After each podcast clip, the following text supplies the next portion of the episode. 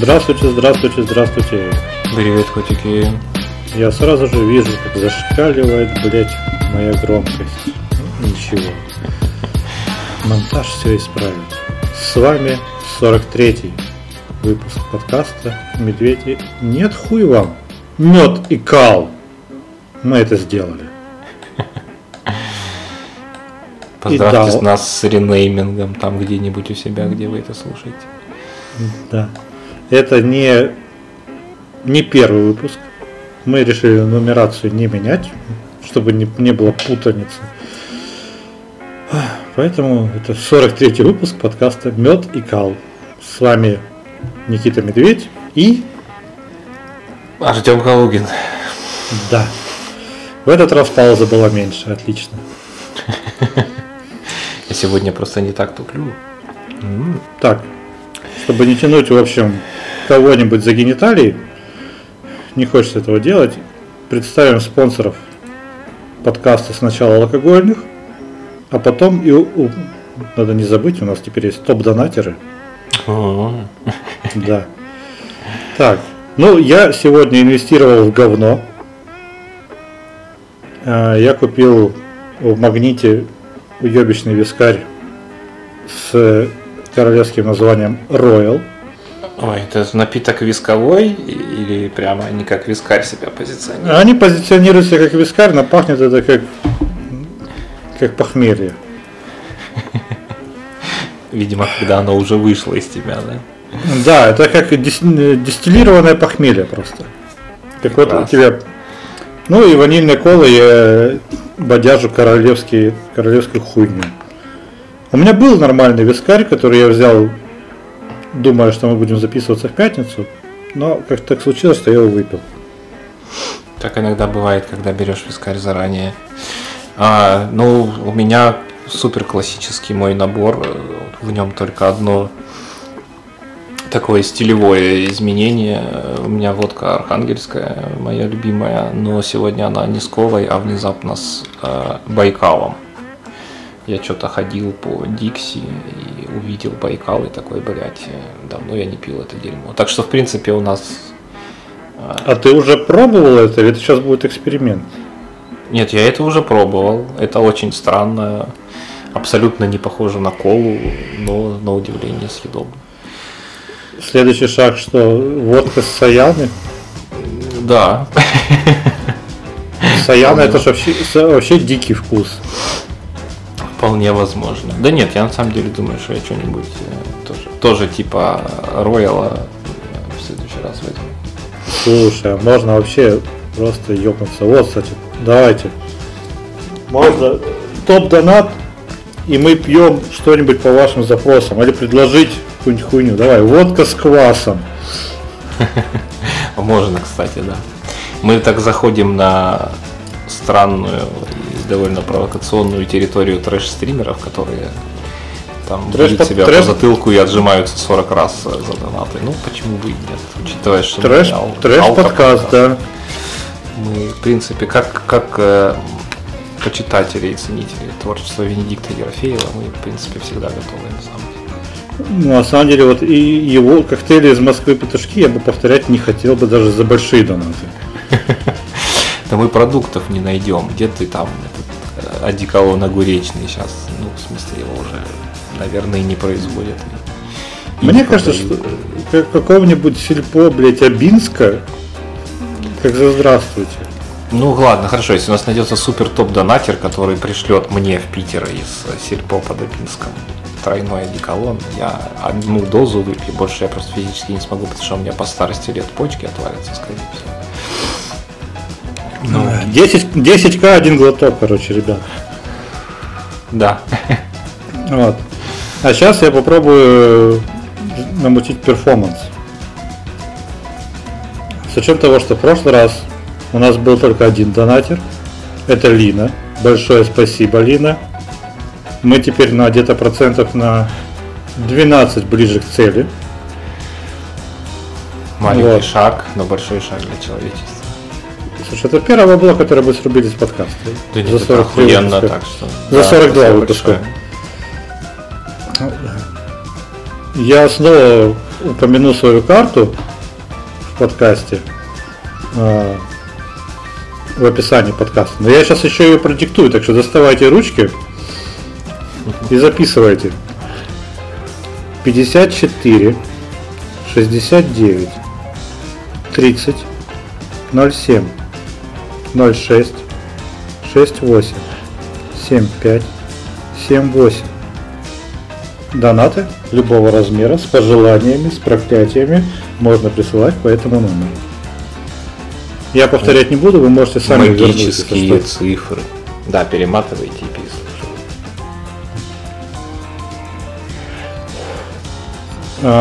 Кто зашлет больше всех, пришлю цифры с оборота.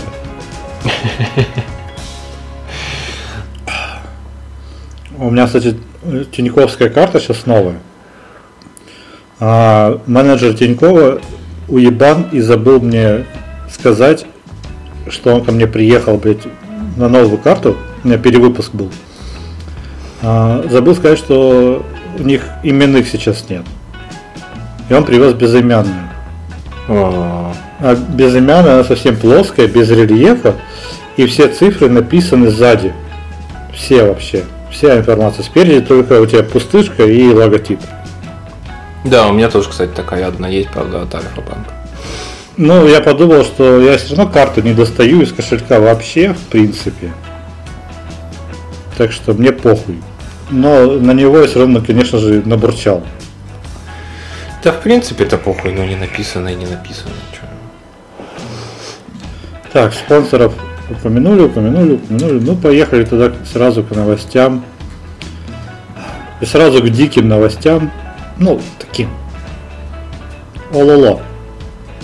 Глобального лидера Google по стратегии Diversity, то есть по обеспечению расового и гендерного многообразия, Камау Боба уличили в антисемитизме и гомофобии. Ну, и ты, я думаю, понимаешь, как это было сделано. Кто-то порылся и нашел в 2007 году, что он писал где-то... на своем личном сайте он, кстати, это писал, про то, что евреи... он обвинял евреев в ненасытном желании воевать и убивать, к безразличию к чужим страданиям и к самоуверенной безнаказанности. И писал, что он по-прежнему презирает гомосексуалистов и не желает иметь с ними ничего личного. Напомню, этот чувак отвечает в Гугле за обеспечение расового и гендерного многообразия. Ну, видимо, рыночек порешал, он просто там поискал работу, решил, а буду-ка я лидером по diversity, и дальше начал строить свою карьеру. Ну, и, кстати, как думаешь, что сделали Google после этого? Не знаю, извинились? Ну, почти. Они сказали, что он больше не будет занимать этот пост, но они его не уволили. Его перевели на аналогичную, по горизонтали на должность аналогичную. Он будет научно-техническими вопросами заниматься.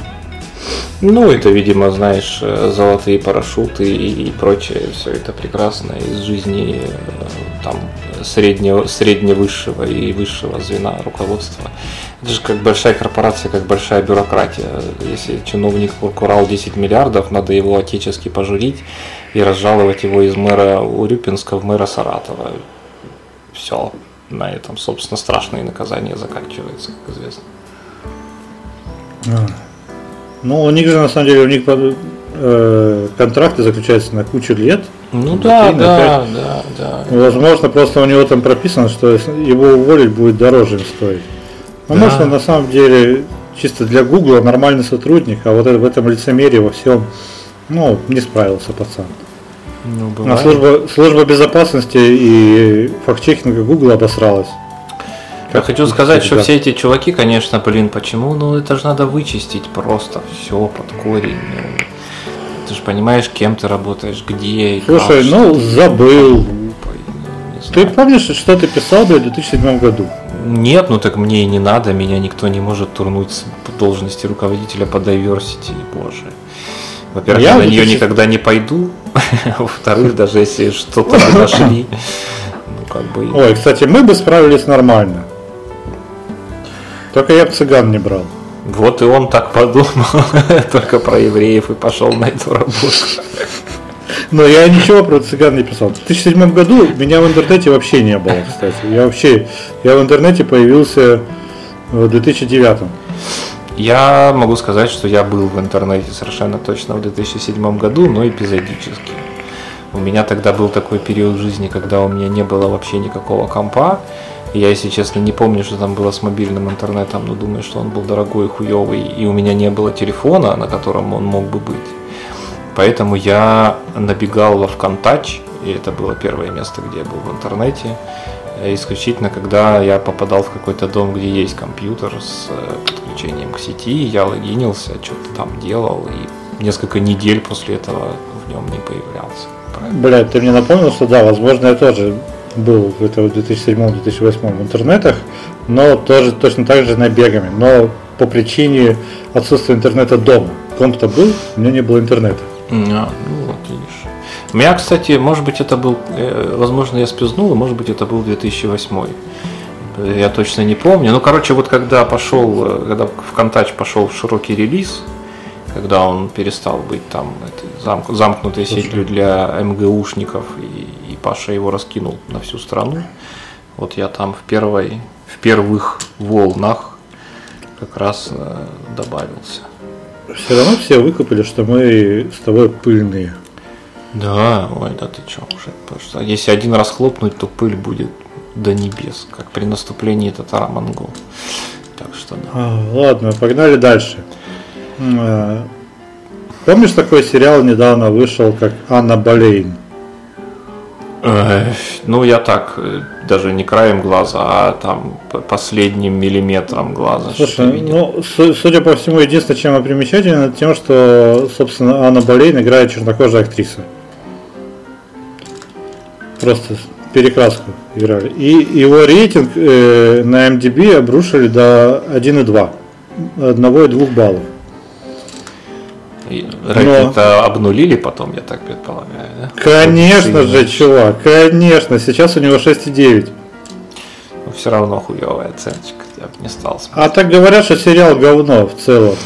Просто, ну, единственное, что она типа хорошо играет, а все остальное говно конченое. Ну вот видишь, это, кстати, говорит о том, что специалисты по кастингу хотя бы с ней угадали. Это же уже неплохо. Но продюсеры как-то проебались, как мне кажется. Ну, как всегда, слушай, не знаю. У меня в этом смысле тема открылась и закрылась. Я тоже, хотя на самом деле можно интуитивно прийти к этим выводам вполне. Когда я у Маки в сценарии на миллион прочитал его тезис, очень верный и очень простой, о том, что, ребята, ну вы же понимаете, что когда в кино в широком прокате идет какое-то говно, это вершина гигантской пирамиды отбора, где там, ну то есть это лучшее из того, что там какие-то там продюсеры решили, что вот оно достойно всего этого, так что да. Да. Ты в прошлый раз говорил ровно то же самое, кстати. Ну вот, после... ну блин, видишь, мы просто, да. Пошли линковочки, да? Это наш был спорт, по-моему, про контент и искусство незавершенный. Так, слушай, а какие самые нелепые причины для отмен людей мы встречали с тобой за время записи подкастов? Их бы вспомнить. Ну, в смысле, они все такие нелепые, что как-то память даже не выделяет что-то отдельно. Я думаю, что в любом случае вершина глупости — это вот какая-нибудь история, типа как с этим SEO по diversity. Ну, то есть за какие-то дела, которые были... Ну, то есть, ладно, там сексуальные приставания и что-то такое, но, блин, это все-таки там типа на грани с уголовкой. Можно как бы вообразить себе систему ценностей, внутри которой это не имеет срока годности. Мне кажется, что самые нелепые отмены — это, во-первых, Кевин Спейси. Ну вот у него ж как раз изначально-то, это мы сейчас знаем, что это ложные были обвинения, тогда-то они типа никто не знал, что они ложные. Приставал. Да, вот но ты ж хуй отмоешься в любом случае. Это же как в анекдоте про... Ты же знаешь анекдот? Ты можешь построить 1000 мостов, но никто не будет называть его Олаф строитель мостов. Ну да. Знаешь? Да. Да. Но да. Стоит тебе хоть один раз выебать козу. Да. Ну, так устроена когнитивная система, да, нашего мозга, к сожалению. Короче, автора, создателя хоррора Five Nights at Freddy загнобили, и он психанул, все удалил и сказал, что уходит из индустрии. За что он донатил Трампу. Ну так, сволочь, сволочь, каких мир не видел. Тут, я думаю, что тут просто, как это сказать, ну, в смысле, производители игр, они же такие вот те самые чуваки, которые живут где-то там в Калифорниях, или где они все живут, или в Ванкувере, или в Лондоне. Слушай, ну все... там, о них, там мне кажется, оркестр был, так что... Все, они просто все думают, что они на вот передовой волне, ну, типа, там, самый современный вид искусства, они все должны быть вот там, в самой сердцевине этого SGV макабрического базара, там, в общем, шествия, а некоторые из них, ну, совсем другие люди просто. И от этого рвутся какие-то жопы, которые потом там бегут жаловаться и куда-то и плакать, и вот это вот все.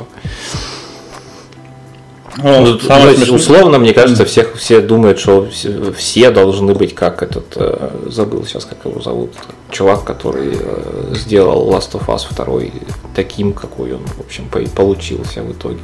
А они не все такие, как я понимаю, причем далеко не все. Ты про Диркман? Ну, какой-то там, да. У меня как бы я помнил, а вот сейчас, когда это нужно, память такая, пошел-то нахуй. Ну, ля классик. Ага. Самое интересное, что его обвинили, когда он... Во-первых, это был какой-то налоговый слив, потому что в сети появилась информация о расходах этого Скотта Коутона, из которой следует, что он жертвовал деньги республиканцам. То есть... Ну, это значит, что кто-то в налоговой сидел CGV-шный чувак, который сливал данные. Куда? Ну, да, могли ломануть, что вполне. И как тут написано в новости, прогрессивная часть интернета, жаль, что не в кавычках, блять, обвинила сразу создателя игры в гомофобии, женоненавистничестве и еще во всякой хуйне, только лишь потому, что республиканцы выступают против этого. Ну, против геев, типа республиканцы против абортов и так далее.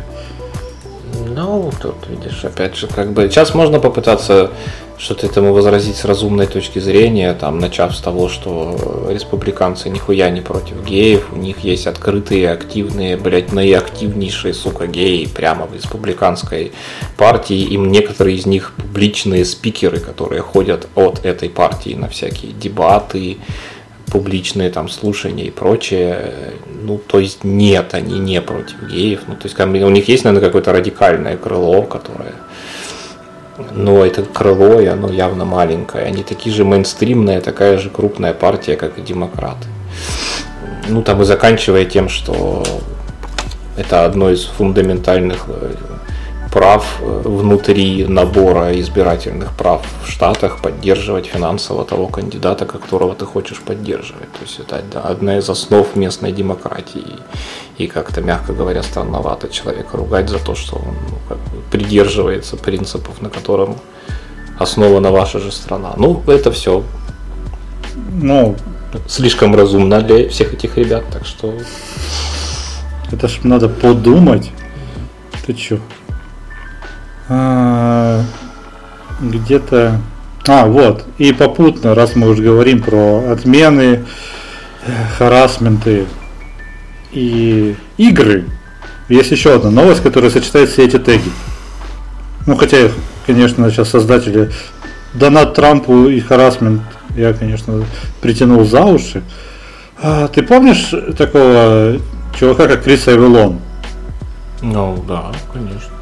Которого, по-моему, в районе года назад или полугода назад начали стремительно отменять из-за обвинений в домогательстве.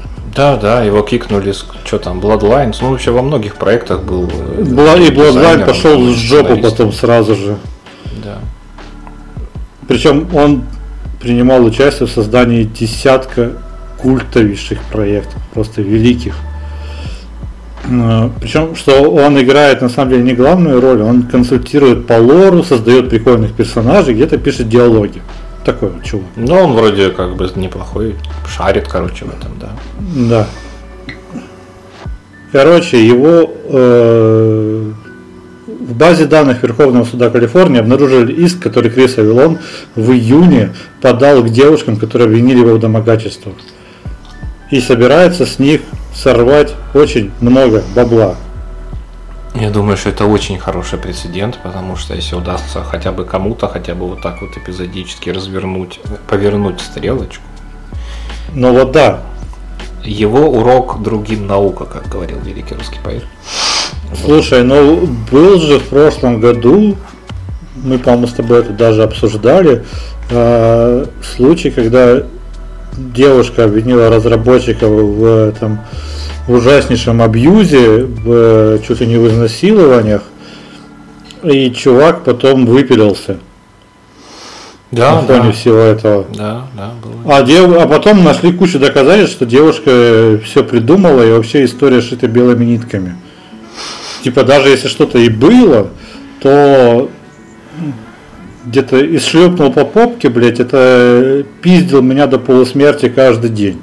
Ну да, там, насколько я помню, в целом портрет самой этой барышни, скажем так, не слишком симпатичный вырисовывался, да, из показаний людей. Вот, и, в общем, как бы, не хочется говорить грубые слова, но, судя по всему, она была слегка ебанько со всеми вытекающими многочисленными. Не хочется говорить грубые слова, ебанько. Да, проявлениями. Ну, что поделать, пацана жаль. Так, сейчас я разрываюсь, у меня столько прекрасных и очень милых новостей. Давай такую. К сожалению, это не английские ученые, это австралийские психологи. Австралийские психологи обнаружили, что люди куда быстрее и более точно распознают угрозу, мимическую угрозу по лицам, на которых есть борода. Казалось бы. Причем, чем больше растительности, чем лучше на лице видна угрожающая мина. Типа на гладко выбритых лицах она распознается так себе, с 10-дневной щетиной получше, а вот где вот есть уже нормальная борода, прям все. Видишь человека и сразу понимаешь, что он тебе угрожает. Конечно, ну так все бородачи террористы, а которые еще и темнокожие вдвойне, это же очевидно. И еще добивочка тебе такая. Выражение радости и счастья куда лучше считывается с гладко выбритых людей. Там на самом деле может быть какой-то специфический такой психологический чисто рефлекс, что ну типа там полиция это что-то близкое к армии, там все такие, наверное, чуваки как раз любящие быть гладко выбритыми, поэтому они в принципе ну так всякому, кто забивает хуй на это дело, относится к недоверию. Как ты любишь, прости за очернение, говорить вишенкой на торте, у нас послужит факт о том, что бородатые лица в целом кажутся людям более просоциальными, чем чисто выбритые.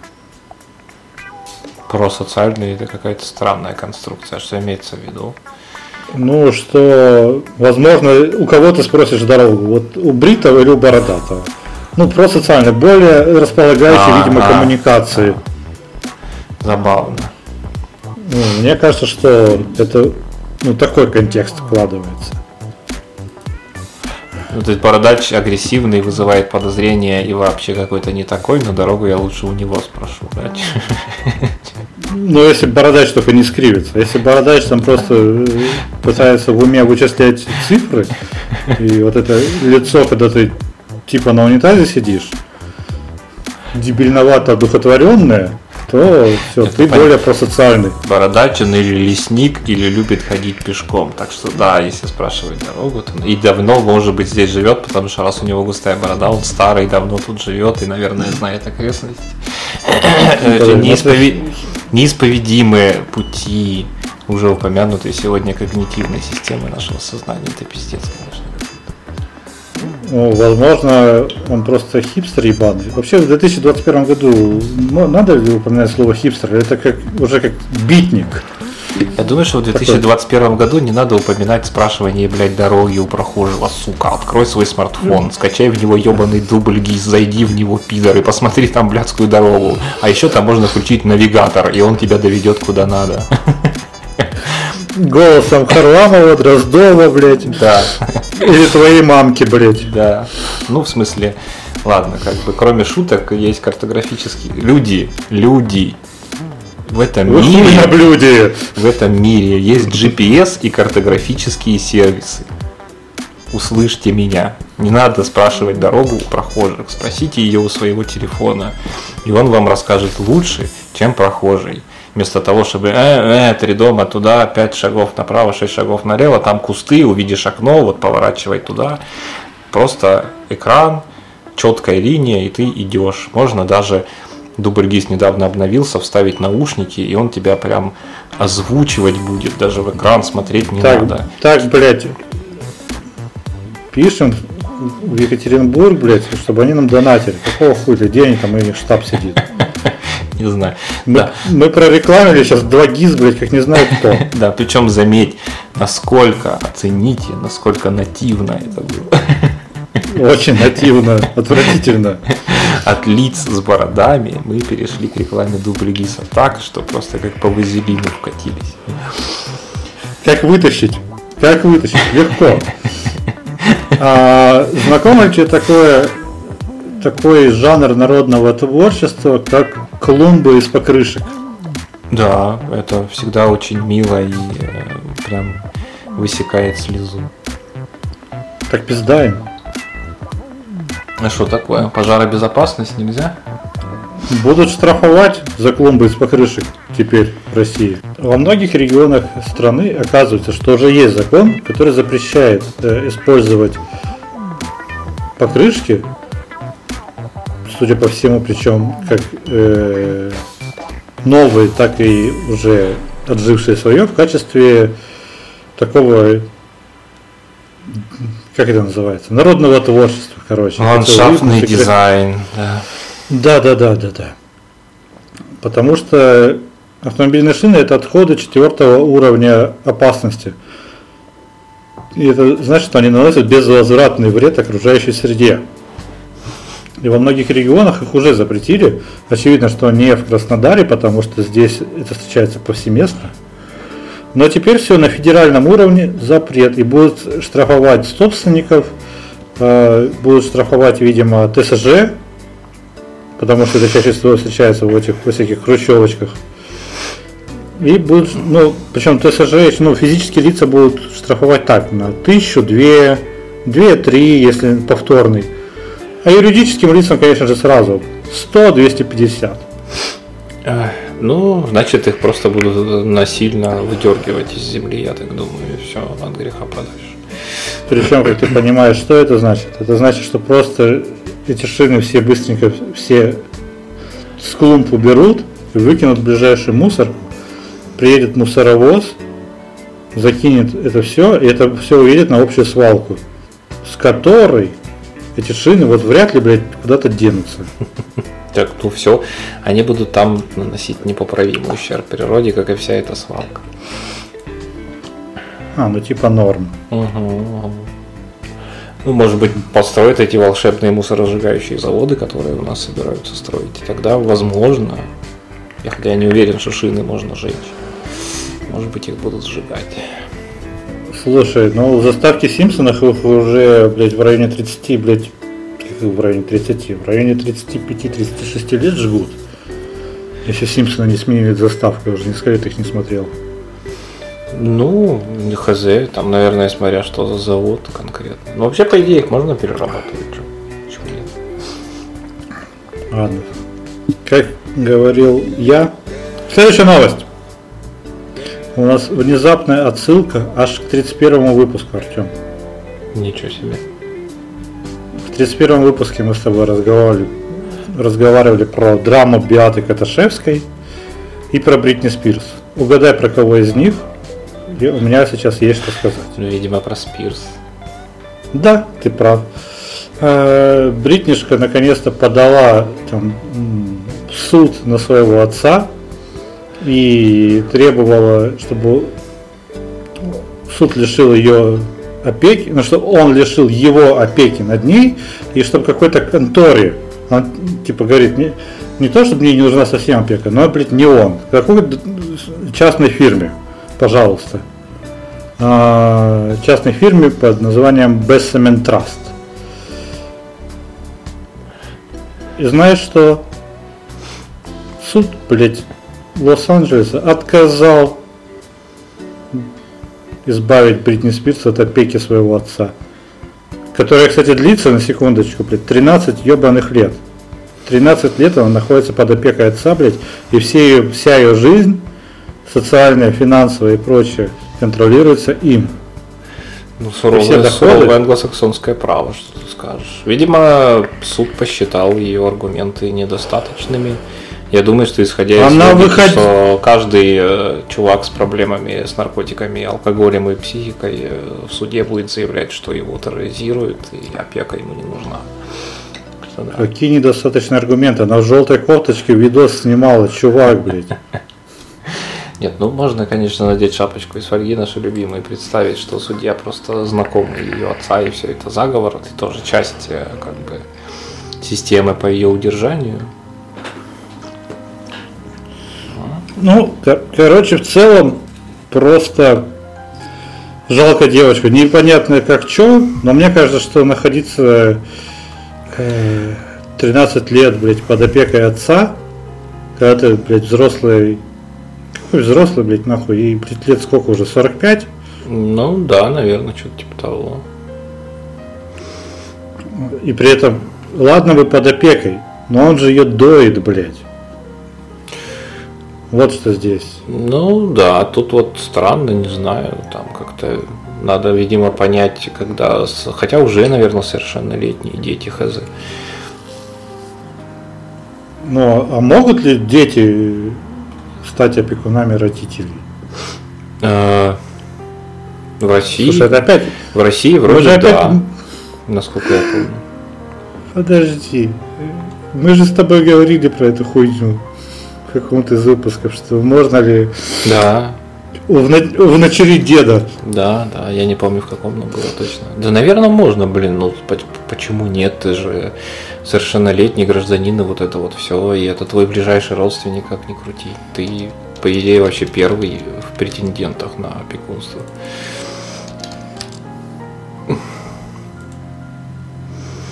Вопрос в том, чтобы его как бы признали невменяемым, а тебя, соответственно, вменяемым и способным эти функции выполнять. И все. Ни хера себе. Это вообще доисторически. Это 18-й выпуск был, Артем, который мы задавались вопросом, можно ли усыновить своего деда. Это какой-нибудь там, не знаю, 2018 год. Блять. Вообще мне нравится формулировка. Можно ли усыновить деда?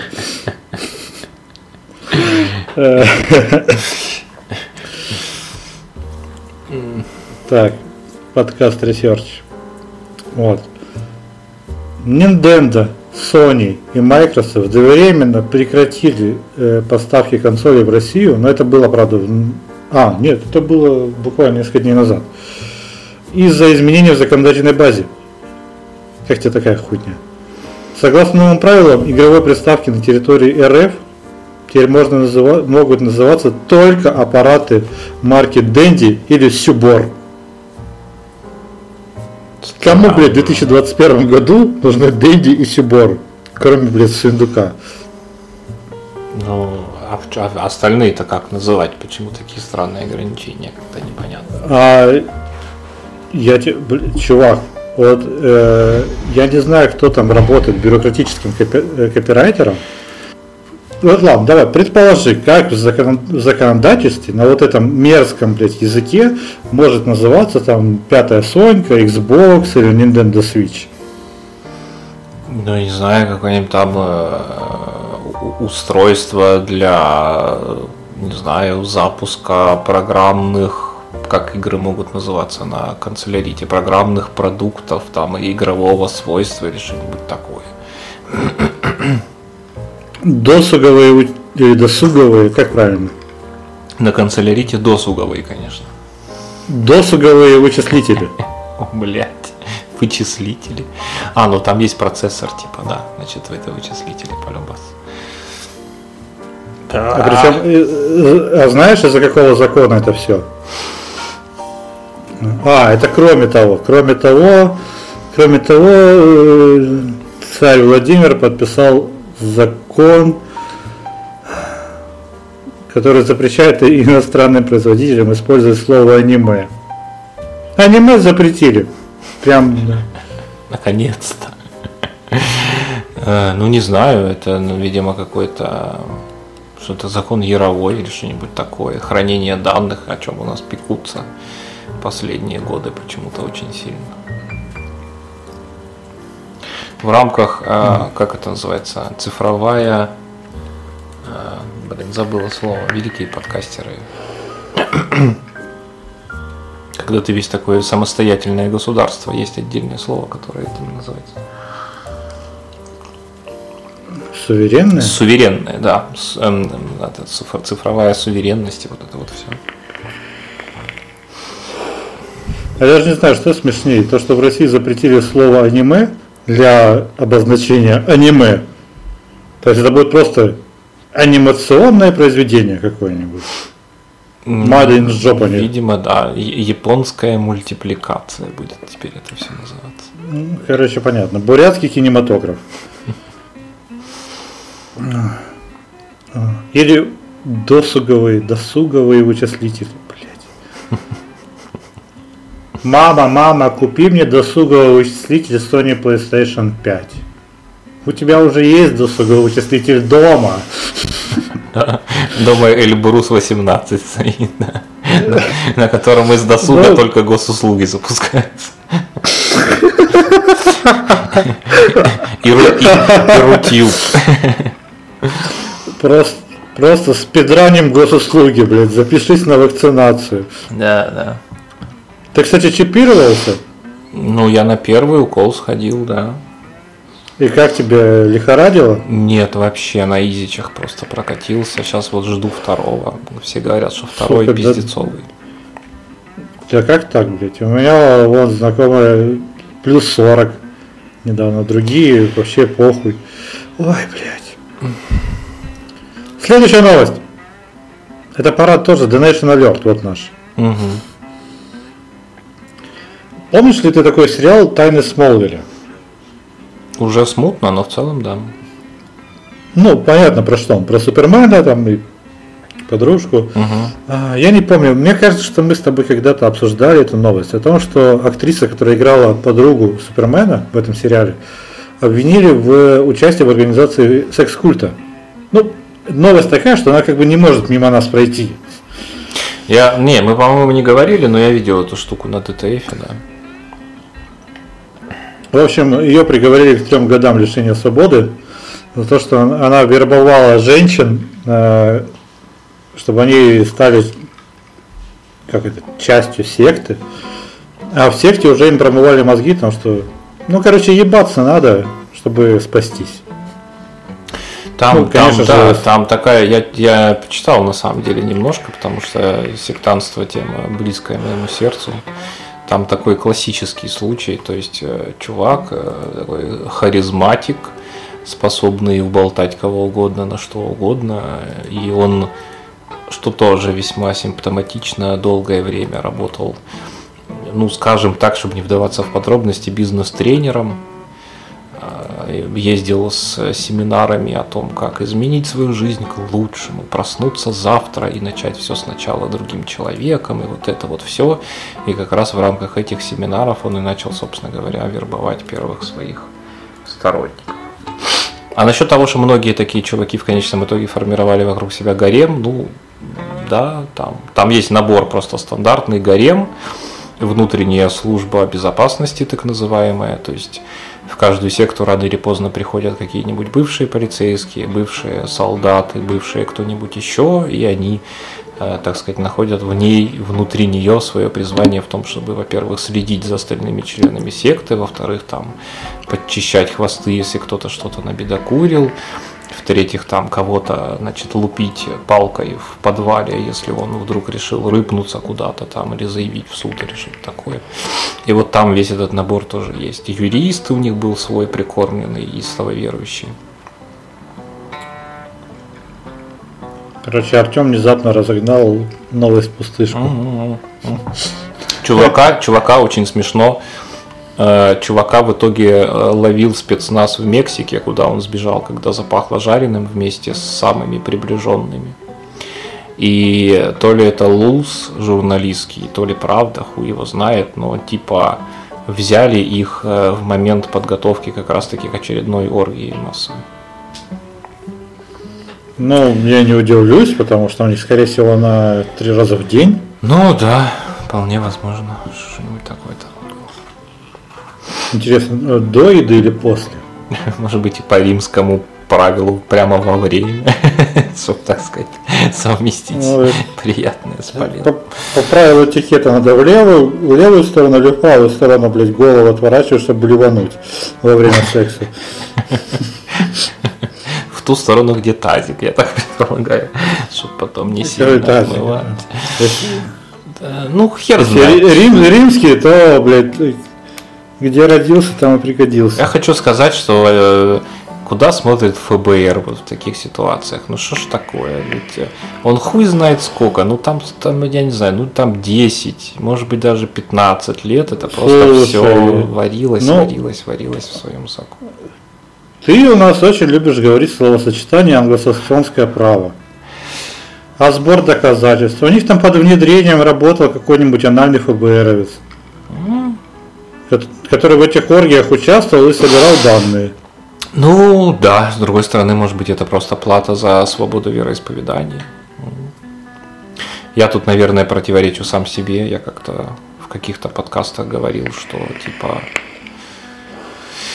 пусть там пострадает куча невиновных, но зато мы получим право там заниматься тем, чем мы хотим, и никто не будет излишне лезть в нашу жизнь. Может быть, вот как раз реализованный на практике сценарий этого так и выглядит. Короче, центристы ебаные. Ну да, типа того. Надо создать партию ебаного центризма. У нее будет определенный успех.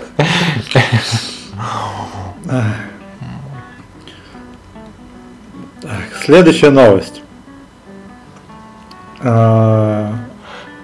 Основатель, ну она такая пыльная, конечно, но нормально.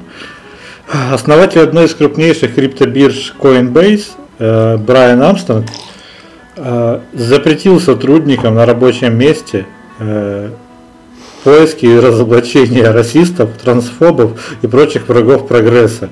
Заявил, что работники должны заниматься не борьбой за лучший мир, а своим непосредственным делом. И запретил все общественно-политические дискуссии на рабочем месте. А если кто-то недоволен, то говорит, что идите нахуй, но с парашютом в виде полугодовой зарплаты. Ну, видишь, хорошо, когда ты биткоинами занимаешься. Там можно было, наверное, зарплаты за 10 лет выдавать в виде парашюта. Ну, нормально, ну, вот то, о чем мы тоже говорили много раз. Мой сарай, мои правила. Почему частная компания, собственно, вообще должна следовать хоть чему-то, но пока общество ее совсем уж не сожрет с потрохами. Можно сопротивляться довольно долго и вполне эффективно. Ну, я тебе хочу даже так сказать, что эта новость, блядь, ну да, достаточно пыльная, с учетом того, что мы пишем в июле, это стало в сентябре известно, а в апреле оказалось, что основатель платформы Medium, на которой многие из нас, наверное, читают статьи, по крайней мере, некоторые. Ну ты читаешь, я знаю. Да, читаю, да. Сделал то же самое, что запретил все это говорить. И знаешь, что после этого произошло? 3 сотрудников медиумов уволилось. Но тут есть такая еще милая фишка, что уволился в основном отдел редполитики, который новости на главню выкидывал. А на главню они выкидывали очень... Как, вот теперь я слово забыл. Вот, очень ангажированные новости. А, ну понятно. Короче, ушли пиздоболы типа нас. Ну туда им и дорога, что, новую редакцию найти можно. Пиздоболы типа нас? Что? Ну, я просто услышал слово редполитика, я сразу узнал собратьев по цеху. Как бы. Пускай идут на завод работать. Заебали уже своим контентом. Я работал СММщиком на заводе, блядь. Вот. Я олицетворение, блядь, оксиморона. Ну, прекрасно. Это же близость к народу. Это замечательно. Мы с Лениным одобряем такой подход.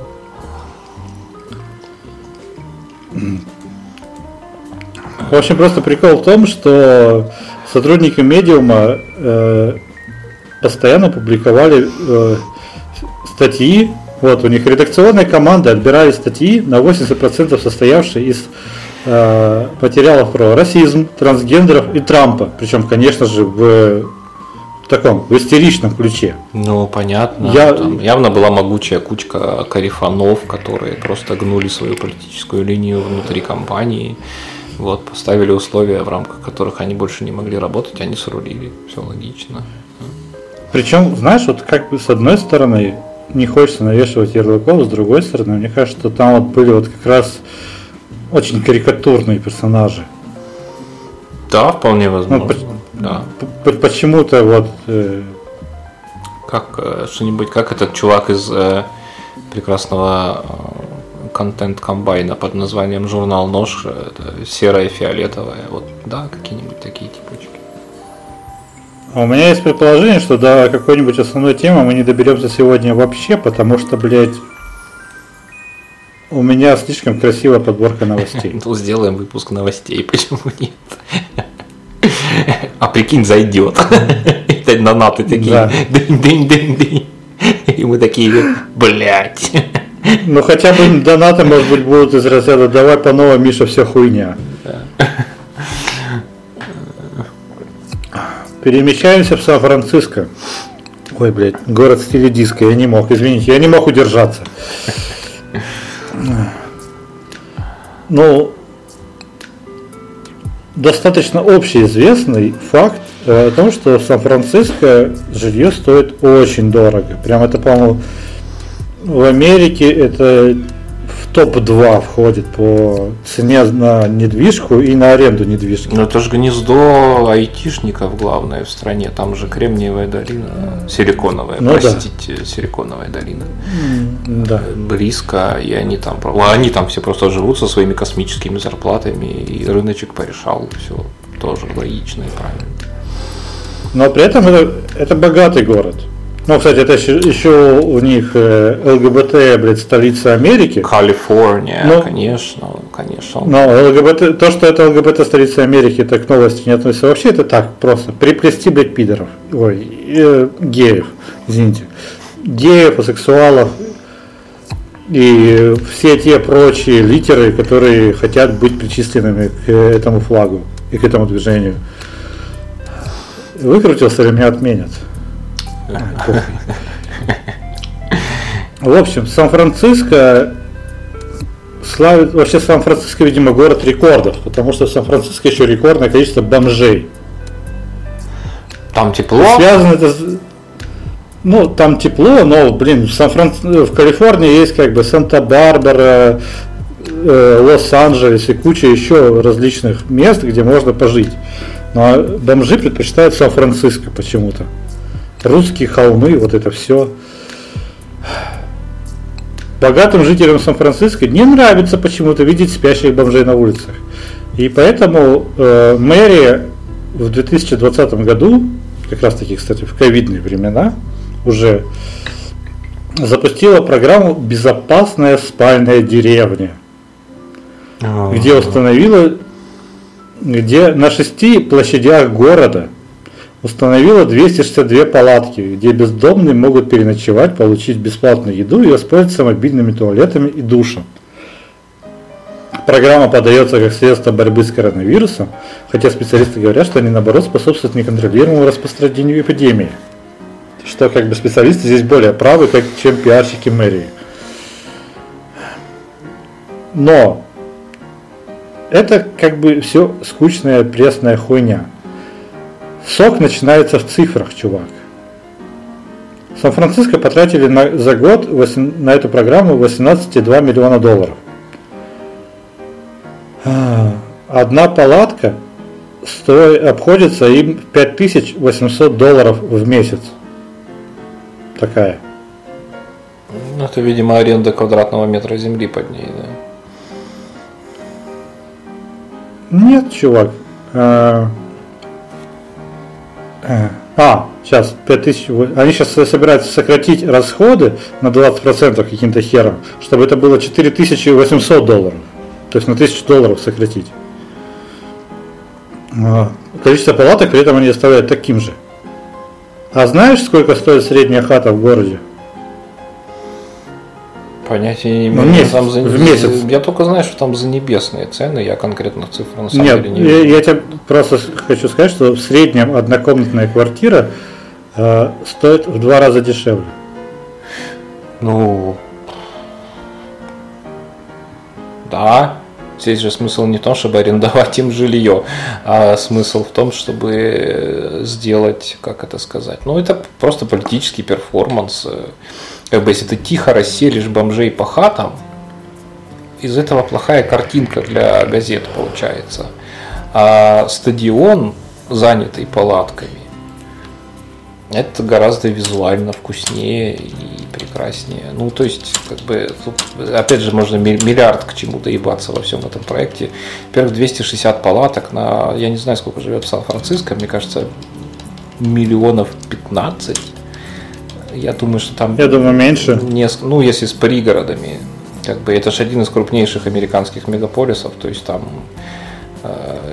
даунтаун считается тоже. Это как Москва, в которой официально там 10 миллионов живет, но, правда, еще 5 миллионов приезжает туда каждый день на работу, а еще там 4-6 миллионов мигрантов, а так-то 10 миллионов, конечно.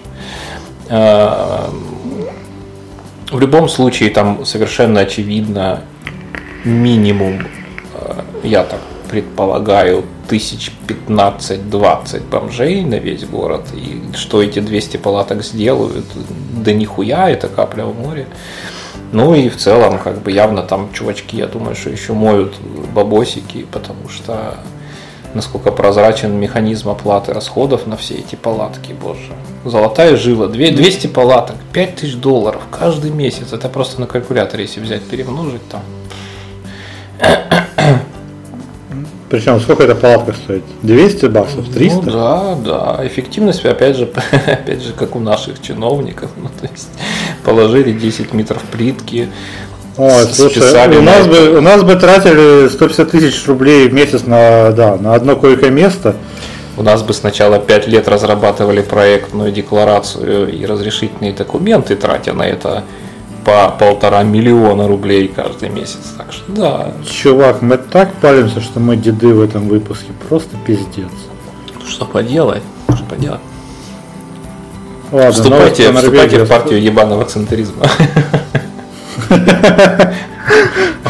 Скоро выборы, друзья. Мы на них уже не попадем, но в следующий раз мы будем готовы.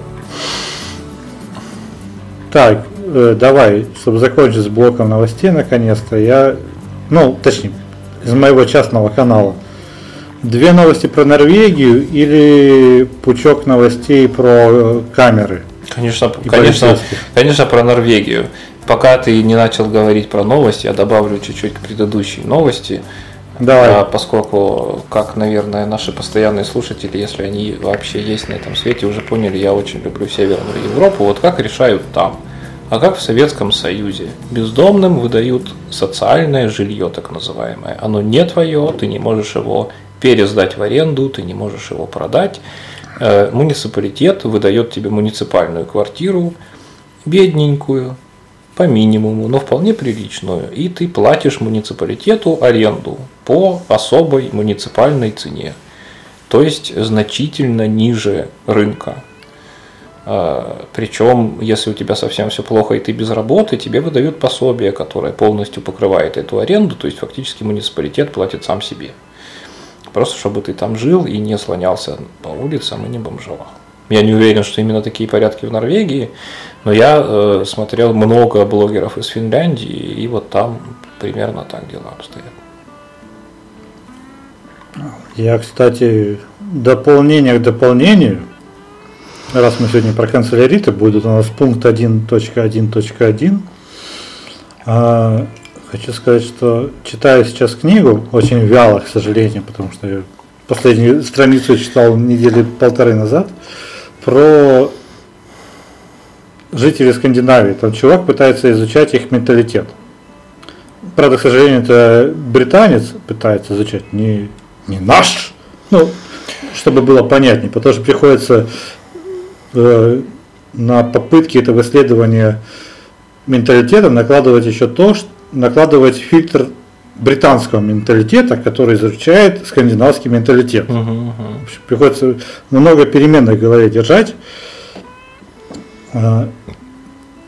И там просто в введении указан факт, что Дания очень много лет подряд признавалась страной с самым счастливым населением в мире.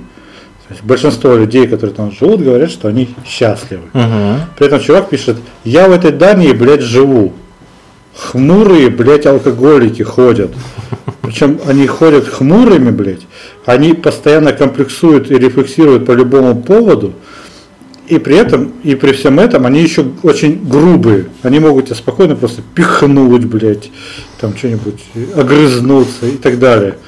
Но они считают себя самыми счастливыми людьми в мире. Но я думаю, что про это подробнее мы поговорим, когда эту книгу дочитаю.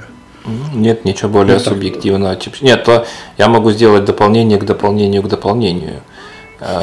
Я вот только что упомянул о великолепном устройстве общества в Финляндии. Между прочим, страна традиционно, то есть уже очень давно, входит в топы стран по количеству самоубийств на душу населения, так что, ну, да. А Дания, насколько я помню, чемпион по АДшкам. Да, да. У них антидепрессанты пьют чуть ли не 30 стран. Ну, как бы это другая гигантская тема о том, что мир полного счастья и гармонии почему-то оборачивается тем, что люди как-то что-то слегка ухо у них едет в этом мире счастья и гармонии. И, в общем, душа требует, видимо, чего-то другого. Ну, на самом деле, эта тема как раз-таки для какого-нибудь спецвыпуска или для растянуть рассказ о скандинавских странах по нескольким выпускам, потому что про Данию мне уже много есть чего сказать, потому что там очень много причин есть покопаться в истории. Ну, чтобы понять менталитет людей, нужно поизучать их историю. Ну да. Почему они так себя ведут. Да. Как корешки. Но спойлер, ребят, не в этом выпуске. Не в этом выпуске. К этой теме нужно прям готовиться. Но вы знаете, что я сейчас скажу? Следующая новость. В Норвегии принят закон, обязывающий рекламодателей и блогеров обозначать, что опубликованное фото ретушировалось. Вот вроде бы мелочь, но для многих, наверное, бьюти-блогеров это огорчение. Ну, это касается сейчас всех размещений фотографий, за которые получен гонорар, и где изображаются части тела, кожа. И, ну, короче, вообще малейшая ретушь, ты должен про это написать, про талию, морщинку, блядь, ты замазал или там растяжку, надул губы, цвет глаз подкорректировал, светотень. Все, пиши специальный знак, разработанный Министерством по делам семьи и детей. И он должен быть размещен на этих фотографиях. Ну, понятно, откуда корешки растут. Это, значит, пришли мамки и такие: так, блядь, моя дочка заработала анорексию, глядя вот на эту вот сучку Инстаграм, потому что она вечно супер худая во всех своих постах. Но за посты ты не притянешь, потому что это типа творчество, и это угнетать нельзя. А реклама-то за баблишко, поэтому под сюда и коммерческий продукт. Государство не только имеет право, но и с огромным удовольствием и большим желанием обкладывает всякими анальными загородками. по зову общества, так что все логично.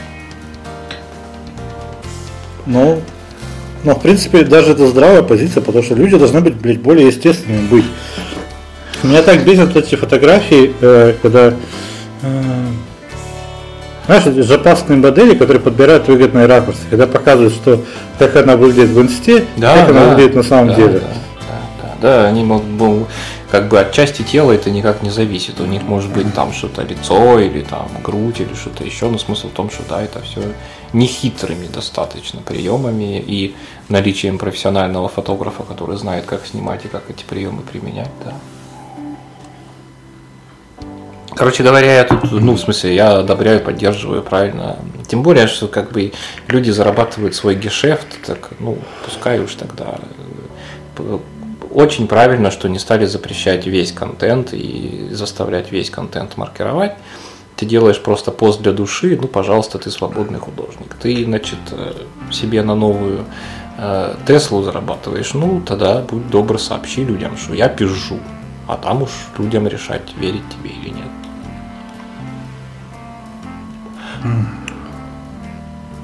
Я думаю, что сейчас будет одна из последних новостей, хотя, конечно же, это будет последняя новость 1.1.1.1.1. И мы, с учетом того, что у нас сегодня дедовский выпуск, или дедовский, у меня выпуск с плавающими ударениями. Дедовской. Как на канцелярите будут деды? Жители доживающие. Жители возраста дожития. Сука, самая отвратительная, мерзкая, циничная формулировка, которую мог кто-либо придумать. Это еще если, знаешь, аборт назвать каким-нибудь возрастом недожития. Да. Не, это... подожди, у нас же уже есть отрицательный рост. Да. Отрицательный возраст недожития. Дожития. Да. Блин, похуй, я запутался. Короче, с учетом того, что мы с тобой деды, давай поговорим о погоде. Я думаю, что ты заметил, что как минимум в России, а то на самом деле, по-моему, вообще в Центральной Европе, хотя я так понял, что и в Сибири, какой-то пиздец этим летом. Грета была права, потому что у нас или жара пиздец, причем в Москве и в Питере жарче, чем в Краснодаре, это смешно, или ливни, грозы. Это два состояния, пиздец жара, ливни, грозы. Промежуточной какой-то погоды не дается. Ну да, выживаем по хардкору. Я слышал от каких-то относительно рациональных и разумных чуваков, что все дело в том, что там что-то происходит непонятное с Гольфстримом, который один из главных регуляторов глобального континента. Он то ли охладился на 1,5 градуса, то ли нагрелся на 1,2 градуса.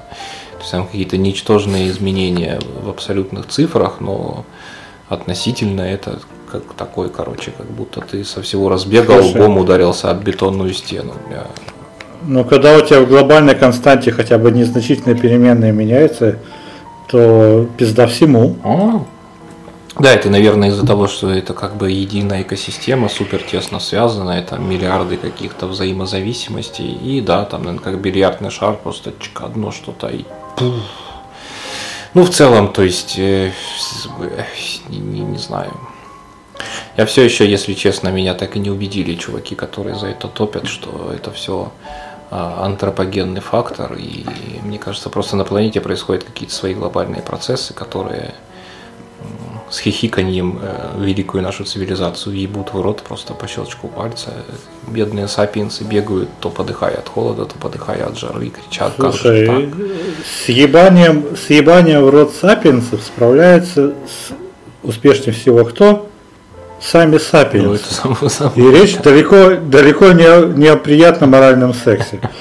И как ты понимаешь, вся эта хуйня сейчас была подводкой к новости. Мастер, блядь. Некоторые жители Техаса столкнулись со странным поведением домашних термостатов. Вместо приятной прохлады им вырубалось постоянно на автомате режим плюс 27 градусов дома.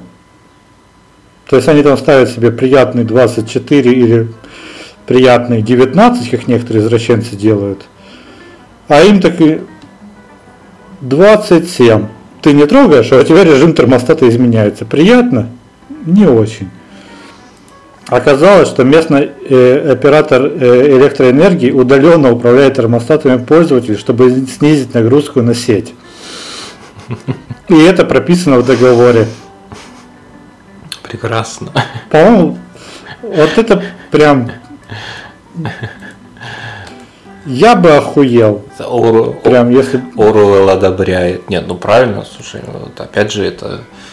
iPhone не твой, подписки, подписочные сервисы все не твои, игры в Steam не твои, да. Ну да, вот теперь еще и термостаты. А скоро будет интернет вещей, настоящий такой, вот прям настоящий, лет через... Банковские карты через не 20, да, когда уже реально... Ну то есть я понял, значит, последний оплот, который, значит, последняя крепость, которая рухнула, тоже мы, по-моему, об этом говорили. Это подписочные опции и сервисы в автомобилестроении. Вот это вот реально то, с чего я охуел. Потому что сложно. Автомобиль под подписки, это вообще круто. Да. Сложно себе представить что-то более, как это сказать, что-то более самодостаточное, что-то, что ты воспринимаешь как нечто вот твое и только твое.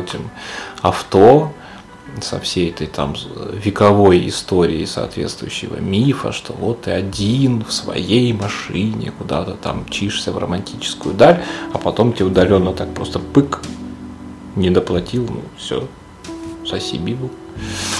Так что да. Недавно сеть супермаркетов ВкусВилл, или как они там себя позиционируют, разместили пост про то, что семья — это важно, что важно любить, понимать, прощать. Ну и, казалось бы, обычный водненький пост. Загвоздка в том, что они в качестве визуала выбрали четырех барышень, ну прям такой интересной внешности, по которому у нас выкупают сразу, что лесбиянка, феминистка, тварь, фашистка. Короче, просто крашеные волосы и бритые виски. Или дреды. В общем, нормально выглядящие барышни.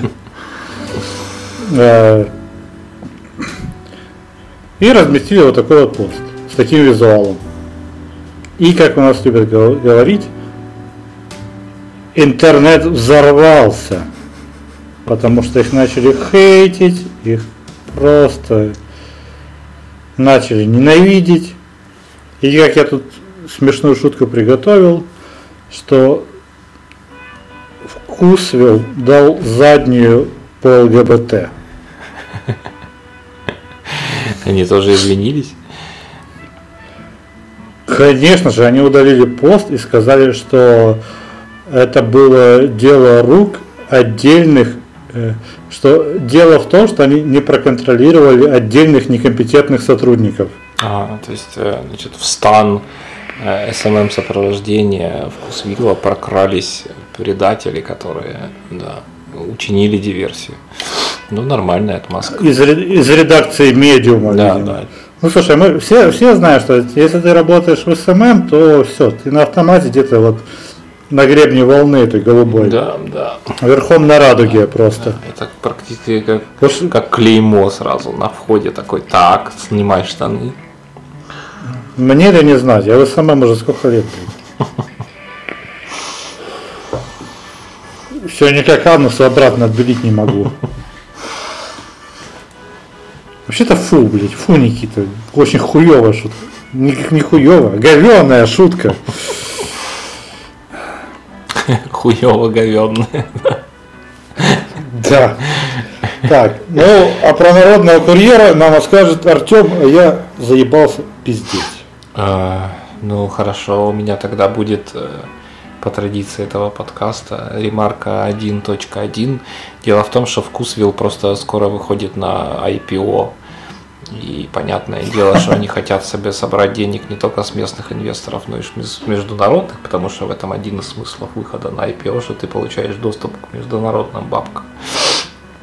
Но что-то они обосновались. Видимо, кто-то решил, что будет полезно проявить и показать, и продемонстрировать, что мы все такие прогрессивные ребята, покупайте наши акции. Но этот кто-то, очевидно, плохо понимает ЦА, и они, наверное, решили, что они такой продвинутый, дорогой достаточно эко-магазин, и поэтому у них и ЦА тоже продвинутая, такая с бабками, тихая, спокойная, либеральная, демократичная, но, наверное, выяснилось, что часть их покупателей немного не согласны со всей этой политикой и этими ценностями.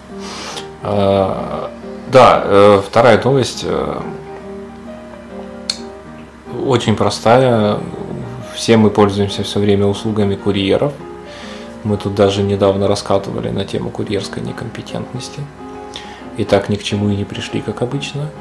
Так вот, ВкусВилл придумала охуительную просто приблуду. Курьеры, которые работают за еду, в буквальном смысле этого слова. Ты можешь стать так называемым народным курьером. Если ты живешь там в пределах 5, кажется, километров от конкретного магазина, ты можешь скачать себе приложение на смартфон. 3, да, вот Никита мне подсказывает. Ну, правильно, чтобы ты был пеший, быстрый пеший курьер. Доставка за 3 минуты и вот это вот все.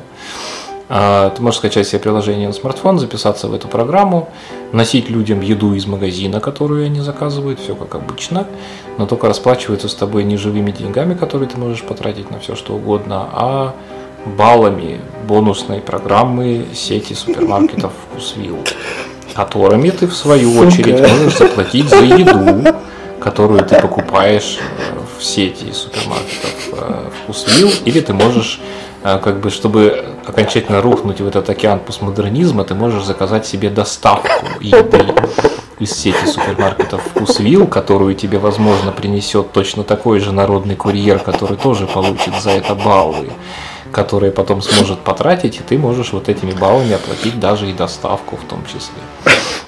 Система прекрасная. Да, извини, да, пожалуйста. Извини, я эту новость перечитывал 5 раз, блядь. И сейчас ты ее пересказываешь, а я опять, блядь, просто проигрываю с того, как это ебануха, блядь, конченая. Нет, ну, на самом деле... Сука, я жду, когда это выстрелит, и это подрубят Магнит с 5, да, блядь. Да. На самом деле, какой-нибудь бомж районный просто принесет твой заказ. Странно, что они не сделали это первыми, учитывая, что они народный магазин, если... Людям вообще за эти баллы выдавать водку, мне кажется, все районные алкаши тут же станут топ-курьерами.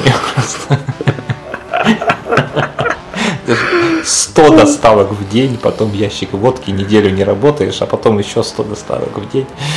И так по кругу.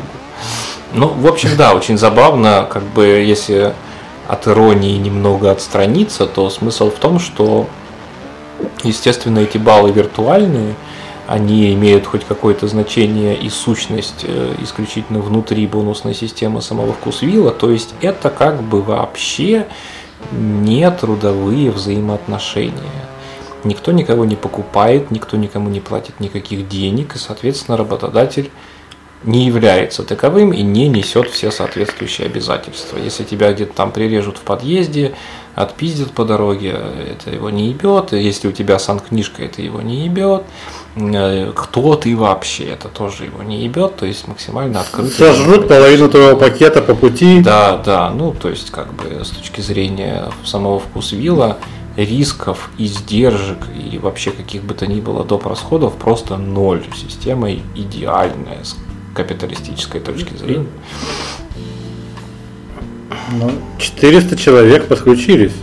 Ну это пока как бы была обкатка. Сейчас, я так понимаю, они собираются выкатывать на всю страну, где у них есть их магазины. Посмотрим, какой будет эффект. Ну, это же типа у них находится супермаркет, допустим, в спальном районе. И тебе предлагают, ну по пути домой, блядь, ну захвати еще пару пакетов. Едешь с работы, просто заходишь в тот же самый ВкусВилл, у тебя, предположим, в соседнем доме какой-то чувак, там сосед. Там, в каком-то смысле. И вот и свой фалафель-то я купил уже. Да, просто несешь ему там. За эти, по-моему, 150 рублей у них стоит одна доставка. 150 баллов. 30 000 заказов уже так разнесли, если что. Да, ну, как бы система работает, очевидно, как-то. Может быть, не суперэффективно, но как-то работает. Мне интересно еще, знаешь, что эта система работает, проект работает в Москве, Санкт-Петербурге, Сочи и Краснодаре. Понятно, что в Москве, Санкт-Петербурге, в Москве вообще ВкусВиллы на каждом шагу практически, как у нас Магниты, как в Санкт-Петербурге Дикси. Не знаю, как в Санкт-Петербурге с концентрацией ВкусВиллов или ВкусВиллов, плавающее ударение, фишка этого подкаста номер 1.2. Но в Краснодаре, насколько я знаю, у них один магазин. То есть этот проект работает в 3 километрах от стадиона Краснодар. Ну, локальность. Молодцы. Правильно, не понимают, видимо, что все-таки люди за баллы далеко не понесут. Хотя я бы на их месте попробовал. Может быть, и понесут вот эти вот самые алкаши, про которых я только что говорил. Ой, ну, блядь, за баллы ты сколько? А сколько там баллов? Ну, я же говорю, ты за один заказ ты получаешь 150 баллов, чувак. 150, ну так а что? 150 баллов это равны рублям. 150 рублей за заказ. Ну, да, так а что? 2 переноски и бутылка водки. Все.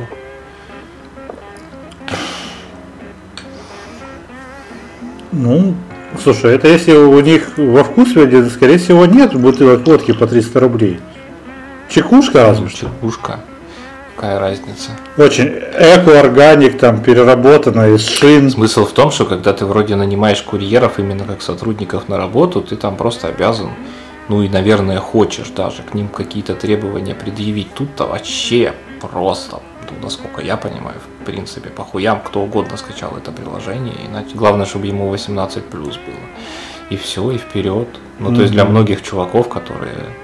Тем более идти как бы тоже до 3 километров. То есть ты такой тык-тык-тык-тык-тык-тык-тык. Мне кажется, там спокойно можно 10 заказов в день делать. И все, вот тебе уже бабки какие-то на что-то. Макароны, картошку, там сосиски ты купишь за эти деньги. Яйца, молоко, что-то такое.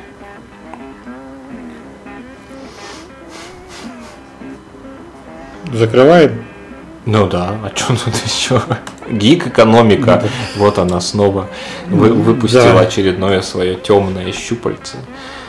Ждем релиза похожих программ от народных магазинов типа Магнита и, конечно, X-File Retail Group, где-то там вообще ребята проебали целый пласт. Вот недоработка, я считаю, что где-то сейчас идут планерки, на которых кого-то чехвостят по 1 число. Какого хуя, почему мы вообще 3 года уже назад не стали этим заниматься? Слушай, у нас никак кассы самообслуживания не ведут повсеместно, потому что когда у тебя на кассах самообслуживания ставят специального человека, это тупо. Ну, народ дикий. Я сам дикий, например, я не умею кассами самообслуживания пользоваться. Я умею, блядь, но при этом все равно вам подсказать? Да, блядь, отъебись, я тут, блядь, стою, чтобы ты, блядь, мне не подсказывала. Чтобы с тобой, сука, не контактировать. А ты неправильно самообслуживаешься. Знаешь, надо... Не, ну там, конечно же, там же наебут. Ты же такой придержишь пакетик, да. Ты что-нибудь не поставишь. Конечно. Там такая, смотришь, чтобы ты все пропикал, блядь, мразь. А то ты сейчас пельмени и лук, блядь, пропикаешь, а бутылку водки ты просто в пакет уберешь сразу. Да. Ну ничего, это как бы это работа на будущее. Пока просто прививают культуру. Вот опять-таки, видимо, мораль такая у меня, да? Как это выработалось. Даже на кассах самообслуживания такой... И мысли нет, блядь, наебать. Ты просто такой, а почему не пикается? Да что ж такое? Галя!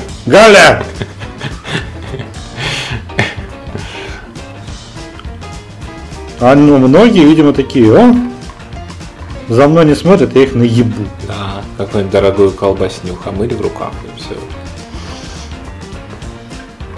А чем это отличается, что ты на этой же кассе просто, блядь, эту колбасу из рукава не вытащишь, блядь? Ничего. Ну тут ты такой, как будто система сама тебе позволяет. Провоцирует практически. Я тут недавно попал в когнитивную ловушку. Мне было печально, и я... Ладно, это такой камин-аут, конечно. Короче, я полез в светские новости. Ау. Вот. Ну, блядь, знаешь, такой вот guilty pleasure, но из разряда, что еще не то, что полшага, еще полвдоха и капрофилия это просто уже. Короче, иногда я просто чекаю светские новости. Как там живет, блядь, чем дышит наша эстрада. Ну, потому что, типа, новости ближе всего. И что-то я так охуел, я такой листаю и думаю, вы как вообще живете? У вас вы просто индустрия скандала. Ну, понятно, что это все это индустрия хайпа в целом. Ну да, конечно. Но она-то направлена на людей, которые слово хайп, блядь, не слышали вообще. No. А если слышу это в песнях и в КВНовских пародиях, или когда Петросян выбегает на сцену, такой хайп! И убегает. Отвратительно было, извините. Ну, я очень живо себе представил, да. Ну, мы все видели этот видос. А если не видели, то тебе меньше 19.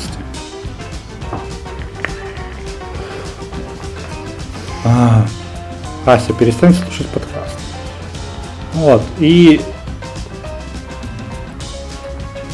мне стало интересно, генерирует ли вообще этот пласт культуры что-либо позитивное. И даже не так сейчас. Индустрия скандала стала популярна вот последние десятилетия, или же она была всегда? Просто уровень пиздеца растет в геометрической прогрессии. Я поясню. Я начитался про блогершу, которая решила, что она хочет очень поучаствовать за бедной страной Чад. Просто такая, я Анджелина Джоли, нахуй. Она там колодец вырыла, и она писала полгода назад о том, что она хочет усыновить ребеночка оттуда. Ну, то есть, ну, чисто Анджелина Джоли, чувак. Но в посте, типа, адекватно. Я понимаю, что никто... Ну, я сама еще ребенок. Ну, куда мне усыновлять кого-либо? Ну, брать под опеку, там, пол не важен был. А куда мне? Через полгода. Удочерила. Ты видишь, проявила сознательность и принципиальность. Молодец. Удочерила, колодец построила, блядь, и в ту же неделю слив ее голых сисек, блядь. Так бывает, она привлекла к себе внимание, видимо, как раз таки этим удочерением. Ну, в отличие от Джоли, она может привлекать внимание сиськами. Джоли уже не может. Так она ж, ну, в смысле, она же себе с имплантацией сделала вроде. Нет, она разве просто удалила? Ну ладно, тогда ладно. Я не знаю. Меня милфы не интересуют. По Асе мы уже это поняли, да. Киркоров там, блядь, уже целый год разыгрывает какую-то голубую карту, причем очень активно. Прям сверхактивно. То у него какие-то подсосы, блядь, рэперы появляются, то он с какими-то фотографами. Блядь, а фотограф это чувак, блядь, у меня шишка встала, блядь, когда я просто посмотрел, блядь. Там фотограф это просто Аполлоны, блядь, в хорошем смысле слова. Я Аполлоны, да. Там прям. Там такие, блядь, очень перекачанные рельефные мужики без формы, в одних плавочках, блядь, с модными бороденками. Такой, чё вообще происходит? Кто-то там, блядь, они целая очередь людей, которые качают друг другу жопы. Ну, не друг другу жопы качают, ладно, там у них на своих премиях, а просто они закачивают жопы и все это транслируют в инсту. Какая-нибудь Бузова ложится, блядь, на операцию плановую, а в инстаграме устраивает истерику, что она умирает и не знает, что с ней. Хотя и потом медсестра сливает документы, что она лежит на плановой операции. с той же Бузовой смешная там хуйня, что она то путает команды, то, оказывается, любит прибухнуть. Русская женщина. Коньячка поутру любит человек пригубить. Нормально, слушай, это вообще рецепт, освященный предками, господи, коньяк с утра. О. Она в каком-то городе недавно выступала, она бухая еле-еле выдержала 3 песни, потом шатаясь ушла со сцены, хотя там был, видимо, заказ песен на 6, и потанцовка под фонограмму продолжала танцевать.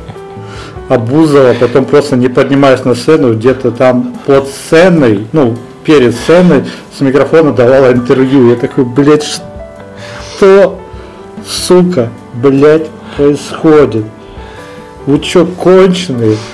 Я насмотрелся на этого, блядь, Александра Гордонова очередной раз, который такая мразь, блядь, вот на уровне с Соловьёвым, блядь, и Киселёвым, блядь, и вот этими всеми, потому что какая-то рэперша там говорит, что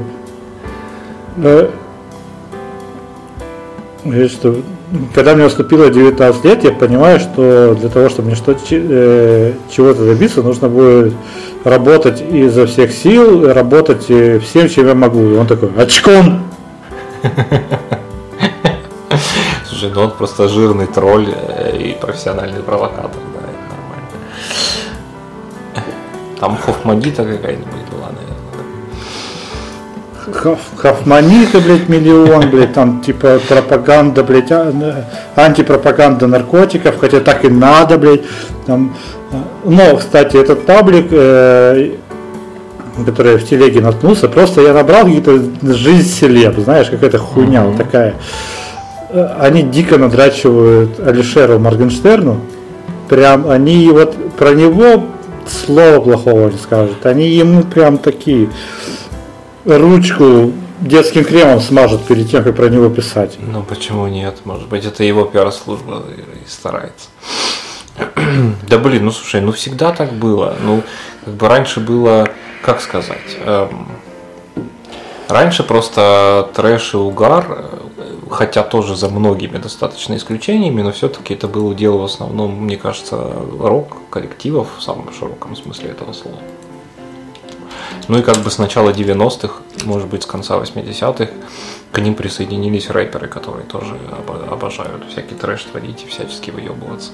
А просто в этих же самых, наверное, как раз-таки 90-х, эпоха расцвета MTV и вот этого вот всего, и поп-деятели вполне освоили эту сцену. Ну, то есть, мне кажется, что так было реально всегда. Не бывает в этой сфере, как известно, черного пиара. И не бывает каких-то плохих новостей. Если о тебе пишут, если о тебе говорят, то все прекрасно. И ты повышаешь свою кассу просто, потому что люди придут на тебя чисто поглазеть, даже если им похуй, как ты там поешь, или стихи рассказываешь, или что-то там якобы делаешь. Но мне просто кажется, что от года в год как будто ставки растут и дальше уже на хуй помик. Ну, да, что... да. Потому что когда-то в 30-е и 40-е, там, блядь, ладно, в 30-е и 40-е, что-то даже загибаю. Слушай, ну когда-то не с тем человеком в свет выйти было, о, все. Не, ну богема всегда жила немножко своими принципами, как бы, то есть... Слушай, ну богема всегда любит крысятничать, понятно. Крысить это весело. Ну в пределах разумного. Крысить это весело. Нет, я тоже больше про то, что, ну, как бы, эпатаж всегда был неотъемлемой чертой сцены во всех ее формах и свойствах. В какие-нибудь 20-е, 30-е, 40-е, да даже и там и 50-е, 60-е в этом было, наверное, чуть больше честности, потому что общество в целом было гораздо более реакционным, и можно было не иллюзорно отхватить пиздов. Ну, то есть, не знаю, почему я люблю старых акционистов типа Маринки Абрамович, потому что, ну, тогда это, наверное, действительно была провокация, прорыв там и всякое такое прочее, и она делала действительно страшные вещи, которые там, да. Прости, пожалуйста, ты меня напомнил, недавно то ли в Ютубе, то ли в ТикТоке завирусился видос с барышней-акционисткой. Знаешь, что у нее за перформанс был? Ну, он такой, наверное, что-то физиологическое, как всегда. Она стояла неподвижно, Перед ней стоял стол с 30 предметами, а сзади нее был баннер где-то на 15 квадратных метров, на котором были ссылки, и плюс было написано, что перед вами стол с кучей предметов, и вы можете сделать со мной с помощью этих предметов все, что угодно. И люди такие пишут: охуеть, как это смело, как это свежо, вау, революция. Марина Абрамович, блядь, 99-й год, блядь, или какой там, в каком-то году. Давно было, да, она еще была совсем молодая, так что это... Просто зумеры изобрели перформансы, блядь, чувак. Они все переизобретают, да, это же все циклами. Но просто, видишь, люди не в курсе, как бы, культурной жизни стран. И не только страны, но и мира, судя по всему. Так что да, как бы раньше от этого, наверное, для этого требовалась какая-то смелость, сейчас уже должно быть всем похуй. То есть... Это все от информационной замусоренности. Если ты, всем кажется, что если ты не будешь повышать ставки, то тебя сожрут те, кто наберутся смелости повысить ставки. И поэтому все повышают ставки. То есть это работает примерно как на бирже. Так, завтра все будут покупать вот это. Значит, я тоже должен покупать вот это, иначе мне пизда. И в итоге именно поэтому завтра все начинают покупать вот это, потому что каждый сидит и думает: завтра все будут покупать. И рост акций каких-нибудь образуется. Или падение точно так же. Блять, надо будет когда-нибудь, конечно, сделать спецвыпуск экономической грамотности. Но это, конечно, будет выпуск в шапочках из фольги. Конечно. Потому что это просто пиздец. Это там освинцованный шлем понадобится, по крайней мере, мне точно. Освинцовать вообще все. Я кошку, блядь, фольгой покрою всю. Может, хотя бы так чесаться перестанет. И читая вот эти все новости, я находился, знаешь, с учетом того, что guilty pleasure все-таки, благо, что очень редкий, я находился в очень приятном охуенезе.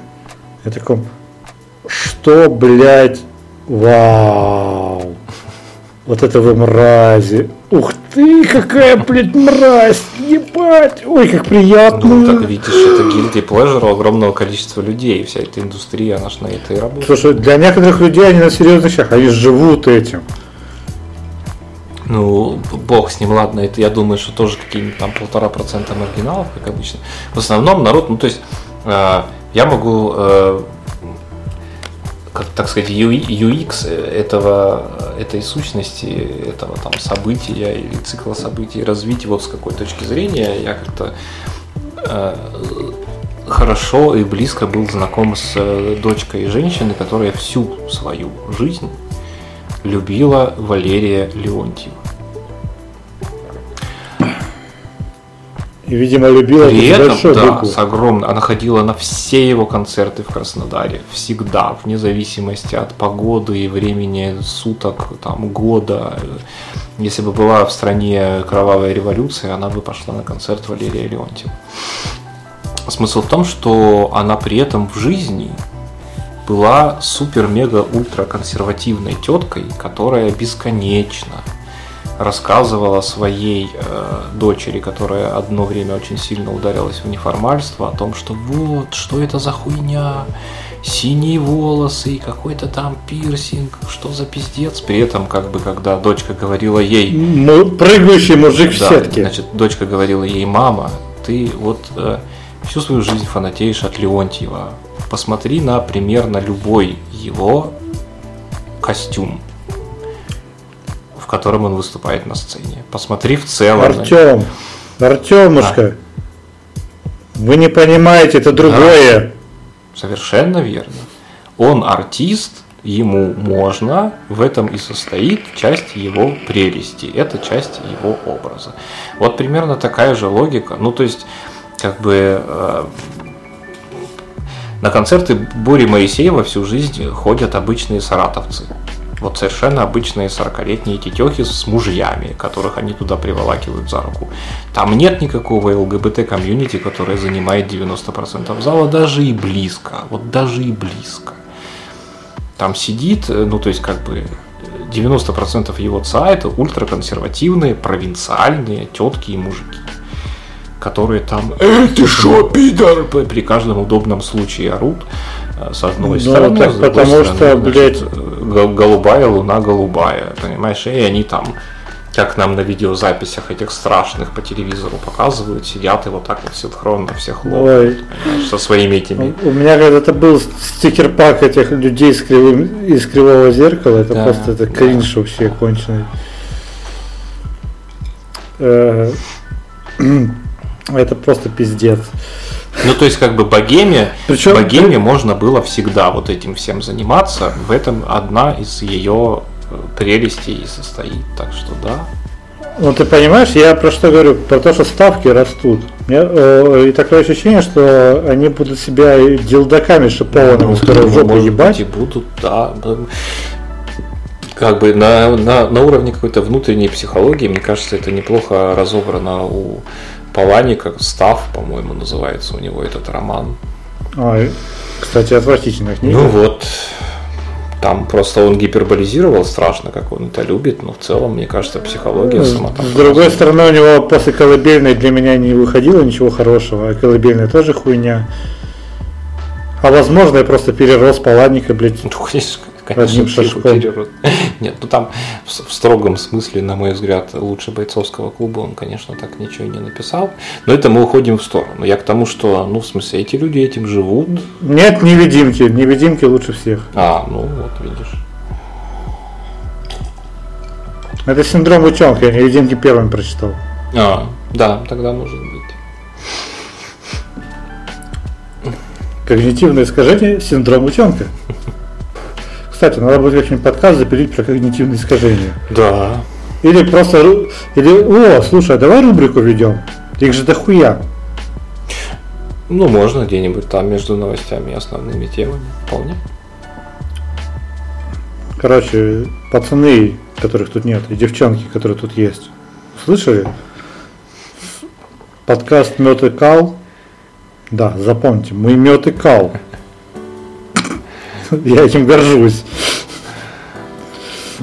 Теперь будет рассказывать про когнитивные искажения. Начнем как раз с синдрома утенка, раз уж он всплыл. У нас охуенно образовательный подкаст. Но синдром утенка будет в следующем выпуске. Вернемся к новостям, если мы от них вообще уходили, ребята. Ну, вообще, ну, мы всегда, мы на тренде, на хайпе и на всей хуйне. Недавно прошла выставка Е3, то есть выставка игр, которая, кстати, давно подыхает, ну и хуй с ней. Но организаторы выставки запретили использовать всем участникам слова «Канада» и «канадец». Ты знаешь, что новость? Да, я же видел, как ты ее скидывал, так что я тогда пробежался. Да. А все потому, что в последнее время слово «Канада» и «канадец» стали активно использовать для унижения темнокожих людей как замену российских терминов. Это стало настолько популярным, что слова внесли в онлайн-базу данных о расовых оскорблениях. Блять, и следующим словом, мне интересно, какое слово будет следующим. Я не знаю, что... Хочу, чтобы... Феминист. Хочу, чтобы словом «феминист» оскорбляли расистов. Ну, не расистов. Вообще, кстати, есть ли запрещенные слова, которые оскорбляют расистов? Нет, конечно. Ну, в смысле, оскорбление расистов никого не интересует. Вообще, на самом деле, конечно. Чуваки, ты совершенно прав. Чуваки недальновидно поступили. Надо было выбирать какое-то такое слово, которое хер запретишь, потому что, в свою очередь, это оскорбило бы кого-то еще. Можно выстроить целую цепочку из таких вообще.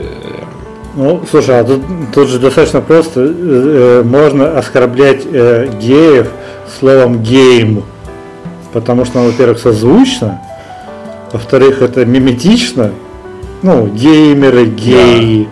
В-третьих, блядь, для Е3 запретить слово «гейм» – это, блядь, просто платина. А знаешь, что еще на Е3 запретили? Использовать словосочетание «женщины, читающие рэп». А это-то? Тут-то в чем проблема? Я не знаю. Я не стал, блядь, искать подробности. просто это просто пиздец. Можно говорить просто... только рэпер К или как это? Ну, слушай, в английском языке феминитивы как бы не особо распространены.